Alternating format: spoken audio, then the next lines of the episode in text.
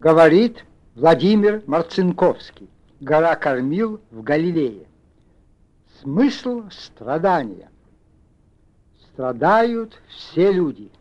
Каждый из нас может сказать о себе слова, которыми начинается третья глава плача пророка Иеремии. «Я человек, испытавший горы». И потому излагаемая мною тема, надеюсь, близка всякому.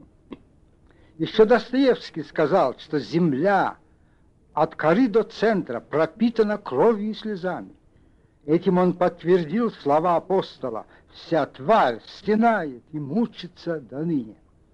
А в последние годы, когда по всей земле прошел меч, огонь, голод и смуты, страдание еще более охватило человека.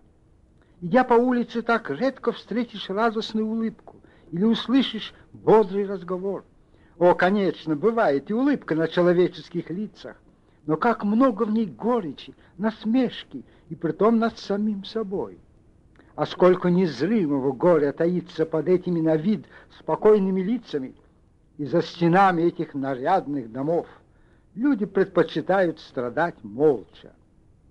Иногда человек улыбкой заслоняется, чтобы не заметили его горе, потому что он всегда стремится, если не быть, то казаться счастливым а сочувствие, часто неискреннее или бесполезное, только раздражает нас.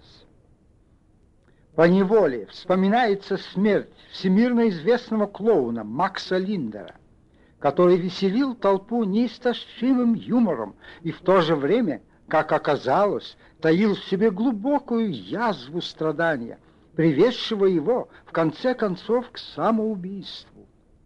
Мы живем в такие дни, когда померкло, если не солнце, то человеческое лицо. Так много скорби отражает это чело, его преждевременные морщины и седина. Страдают все, и те, кто много зла сделал, и невинные дети, и молодежь, не успевшая еще вкусить жизни.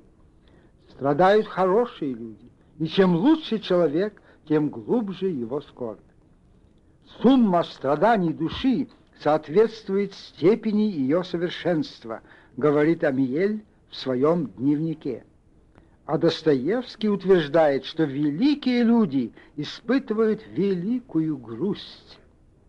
Люди страдают телом от голода, холода, болезни, непосильного труда, страдают душой от самих себя и друг от друга, от клеветы, и зависти, страдают изо дня в день от соседства с ближними, имеющими несчастье обладать так называемым тяжелым характером, исходят в тоске одиночества и непонятости.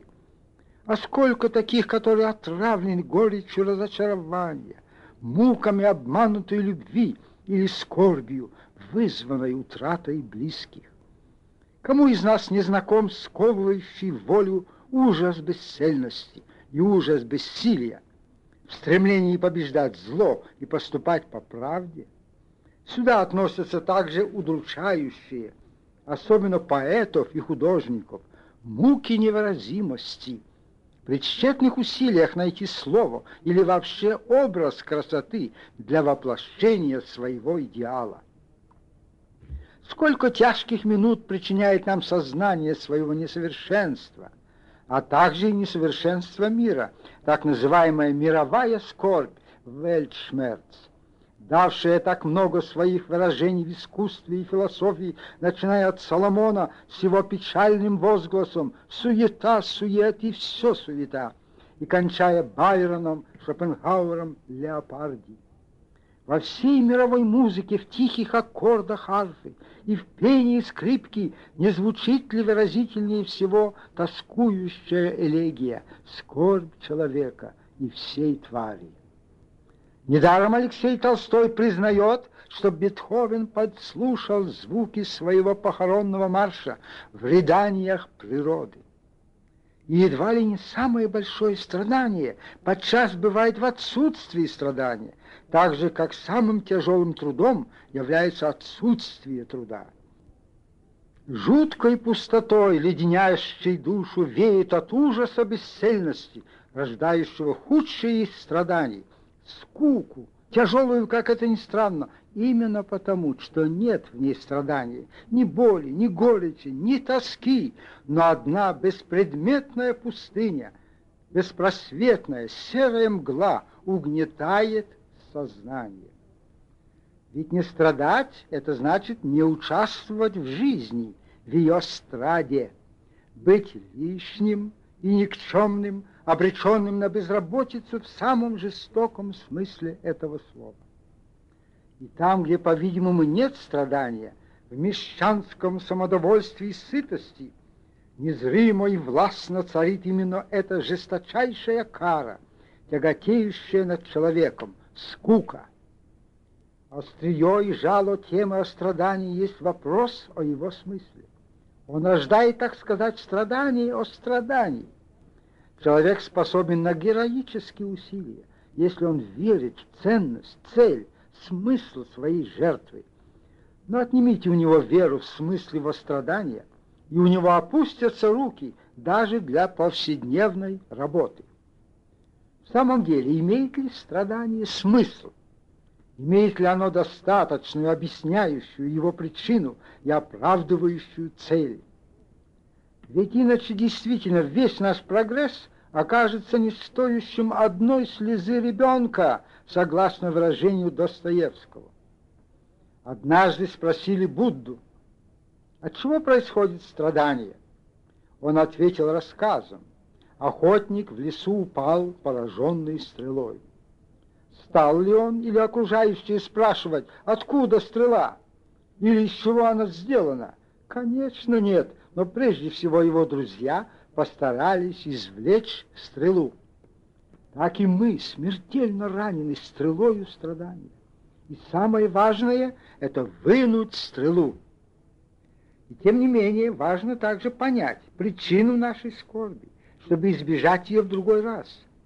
Важно также знать цель наших испытаний, потому что такое сознание укрепляет дух, делает его стойким в перенесении боли. Ведь мы знаем, что самое тяжкое в страдании – это его бесцельность. Не страшно страдание, только бы цель у него была стоящая, достаточная, великая. Попытаемся определить, что такое страдание. Страданием мы называем чувство неудовольствия, которое мы испытываем в том случае, когда действительность не отвечает нашим желаниям. Под действительностью мы разумеем и внешние обстоятельства, например, бедность, болезнь, голод и холод, и наши нравственные действия, наши поступки, которые также нередко противоречат нашим высшим желаниям. Где же причины страданий? Рассматривая вопрос глубоко и по существу, мы приходим к выводу, что источник страданий обычно заключается в уклонении человека от законов природы – как физической, так и духовной.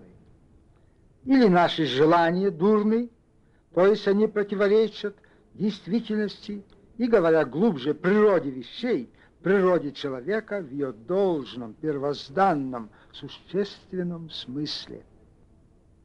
Или наоборот, видимая действительность противоречит нашим хорошим желаниям, и мы страдаем таким образом из-за добра – но это опять-таки потому, что самую действительность извратили дурные желания человека. Вот почему и хорошие люди должны переносить страдания от столкновения с искаженной, испорченной природой вещей. Ибо всяк за всех виноват. Каждый из нас есть лишь звено великой цепи бытия. И в жизни мы делим часто и незаслуженные горести, так же, как и незаслуженные радости. Иногда, как мы уже сказали, наша собственная нравственная действительность, наши действия противоречат нашим высшим желаниям. Доброго, которого хочу, не делаю, а злое, которого не хочу, делаю. И мы испытываем глубокое внутреннее страдание, мучение совести конечном счете почти всегда мы найдем первопричину страдания в грехе, своем или чужом, в нарушении законов жизни, разъединяющей нас с Богом, людьми и природой, ибо грех есть беззаконие. Какие же это законы? На языке биологии и социологии это законы жизни, сохранения рода, вида, общества и личности. На языке этики, науки о нравственности это законы любви, чистоты, справедливости и почитания того, что выше нас. На языке религии это заповеди Бога. Здесь, кстати, сказать, что Библия в о происхождении и природе зла «ундемалюм» – «откуда зло?» существенно отличается от других религиозных учений, например, от древнеперсидского, в то время как последнее признает зло как сущность, субстанцию, извечно и наравне с Богом пребывающую, Библия признает зло лишь как отношение. Дьявол – это бывший ангел – ставший к Богу в неверное отношение, противоречащие его первозданной доброй природе.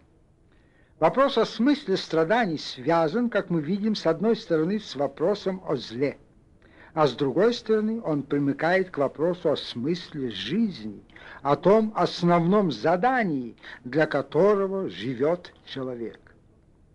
Этот основной закон жизни, согласно древнехристианскому выражению есть обожение человека, раскрытие в нем и во всей природе божественного начала, так чтобы искра Божия, способность любви, мудрости и творчества разгорелась в пламя, чтобы человек и мир насквозь стали солнечными, чтобы высшая жизнь Духа охватила все бытие, и Бог был все во всем. Не о том же ли в соответственном смысле говорит и наука о природе, натурфилософия, считающая, например, что основная цель природы, ее тенденция есть завоевание солнечной энергии, как говорил ученый физик Тиндаль. И вот всякое уклонение от этого основного закона и смысла логоса бытия рождает страдания. И, соответственно, этому источником страдания является также уклонение от смысла личной жизни данного отдельного человека, от его жизненного пути, уклонение от своего призвания. Библия говорит, что основной источник нашего страдания есть изгнание из рая, вызванное грехом неповиновения, уклонением от заданной нормы, изгнание от Бога и от Божьей совершенной природы. И с тех пор цель истории есть возвращение в рай. И мы вернемся в него лучшими, чем вышли из него, ибо мы вышли из него с познанием зла, а вернемся с победой над злом. Вышли побежденными, а вернемся победителями. И в самом деле – Разве вся история, весь коллективный труд человека, вся затаенная дума людей, не есть ли тоска о потерянном рае, стремление вернуться в него? В России в 1918 году жители богатого и плодородного Поволжья были равнодушны к голодным приезжавшим из центра. По словам моего знакомого, там можно было умереть с голоду среди гор хлеба. Поистине оправдались слова «не урожай от Бога, а голод от людей».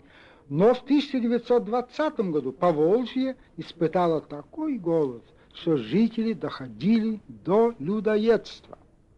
В жизни постоянно осуществляется закон. Чем кто согрешил, тем и наказывается. Эти страдания практически учат нас тому, чтобы мы не делали другим того, чего не хотим себе.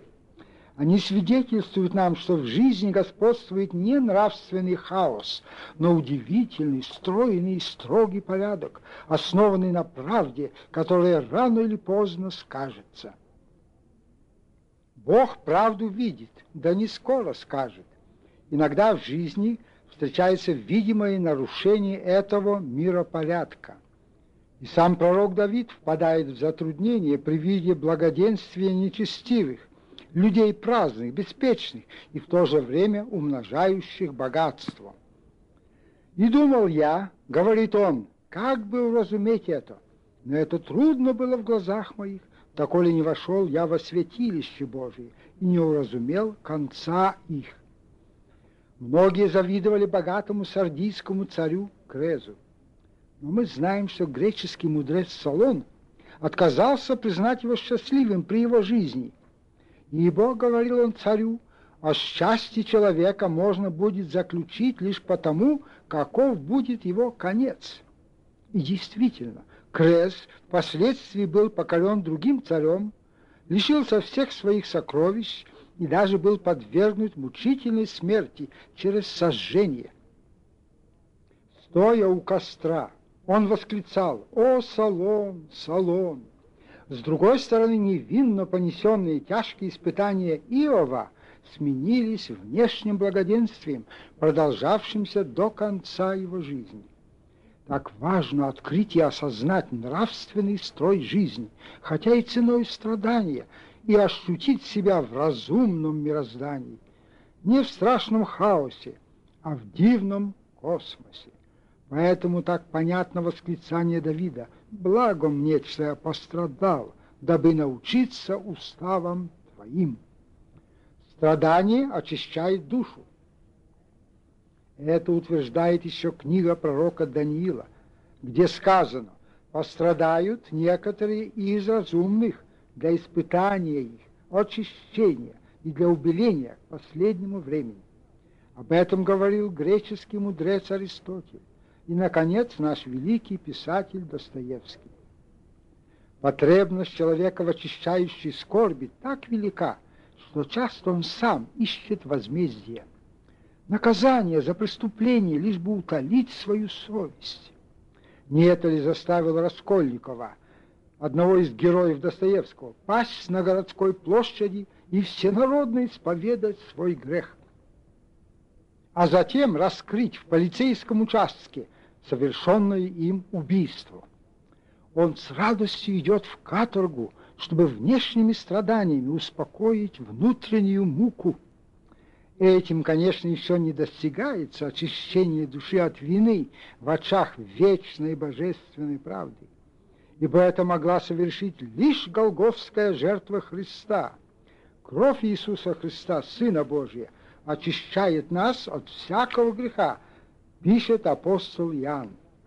Но все же своим добровольным страданием человек переплавляет душу и приготовляет ее для принятия высшего божественного очищения, поскольку в деле искупления должно участвовать и усилие человека, свидетельствующее об искренности его покаяния. «Сотворите достойный плод покаяния», проповедовал Иоанн Креститель.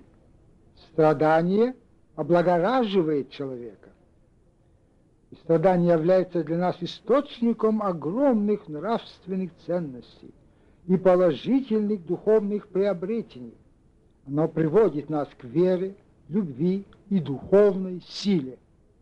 Мы живем на этой земле для того, чтобы поработать над красотой нашей души.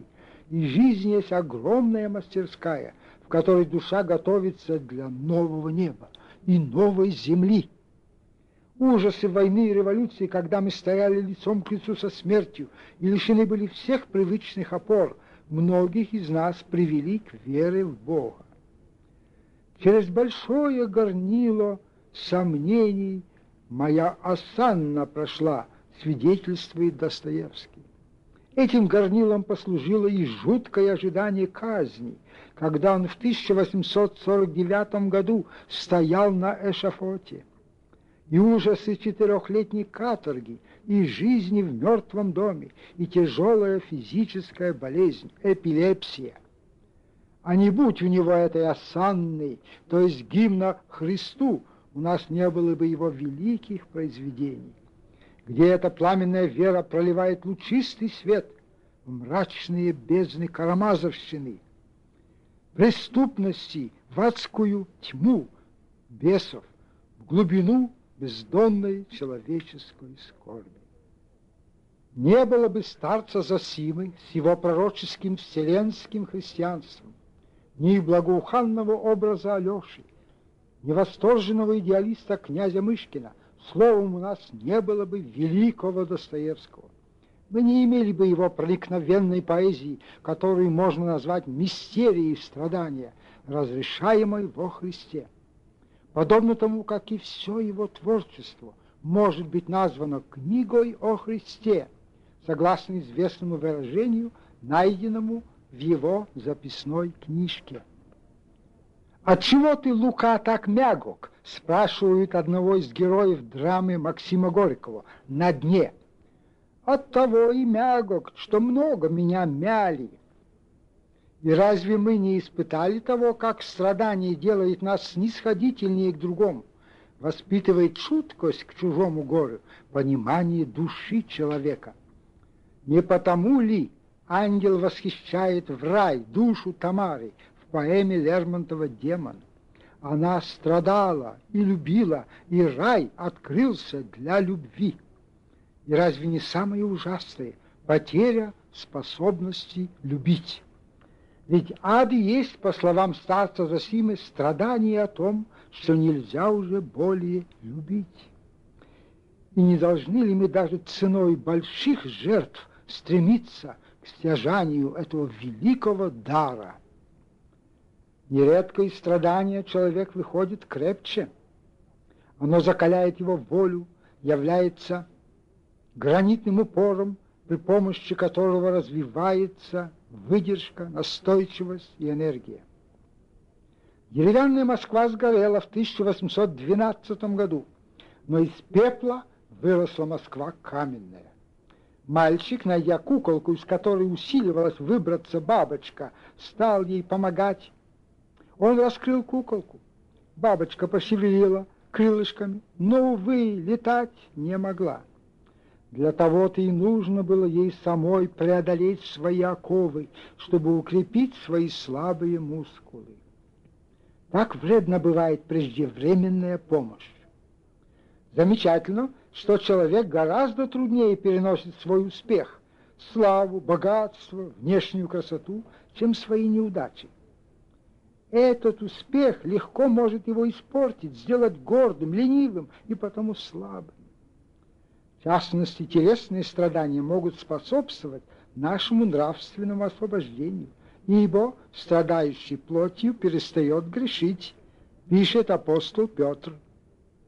Орлица бросает своих птенцов с родной скалы, из гнезда.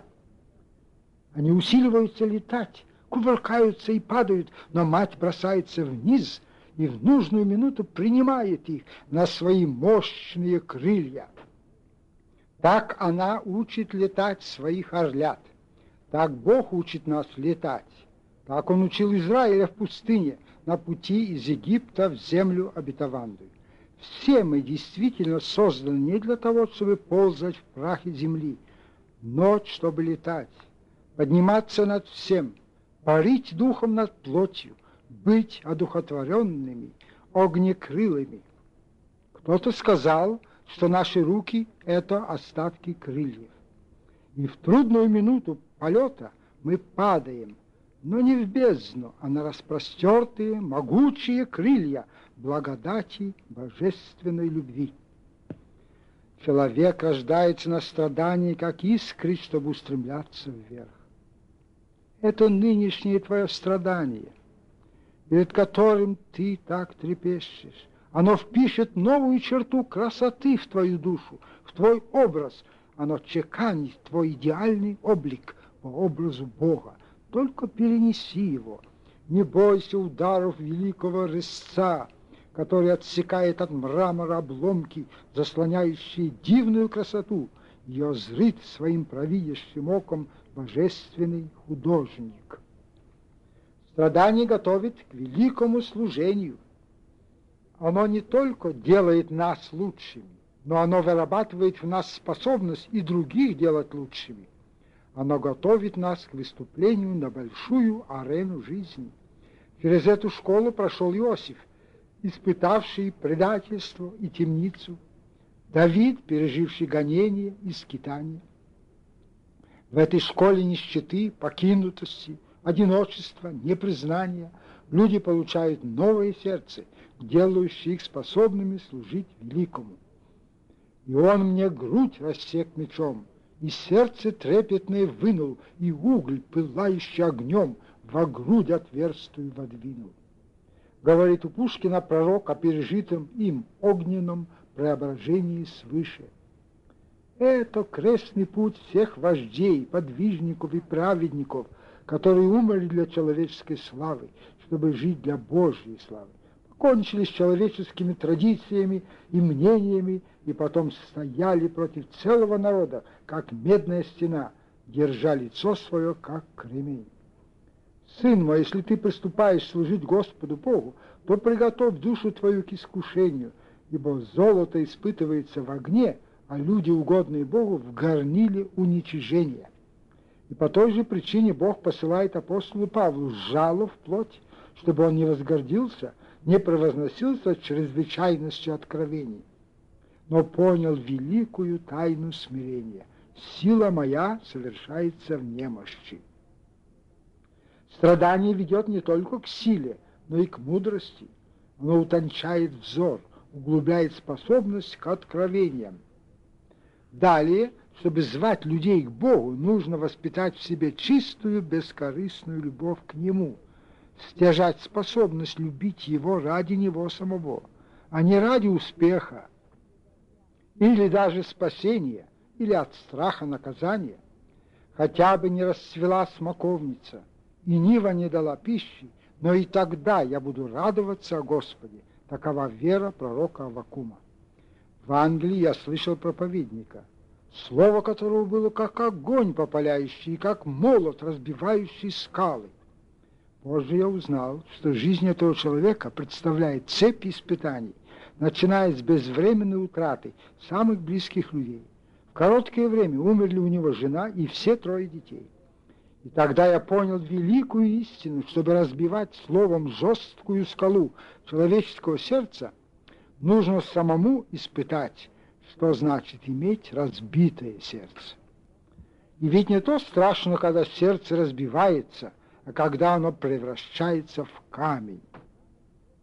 Не в этом ли тайна вечного и неотразимого обаяния Христа?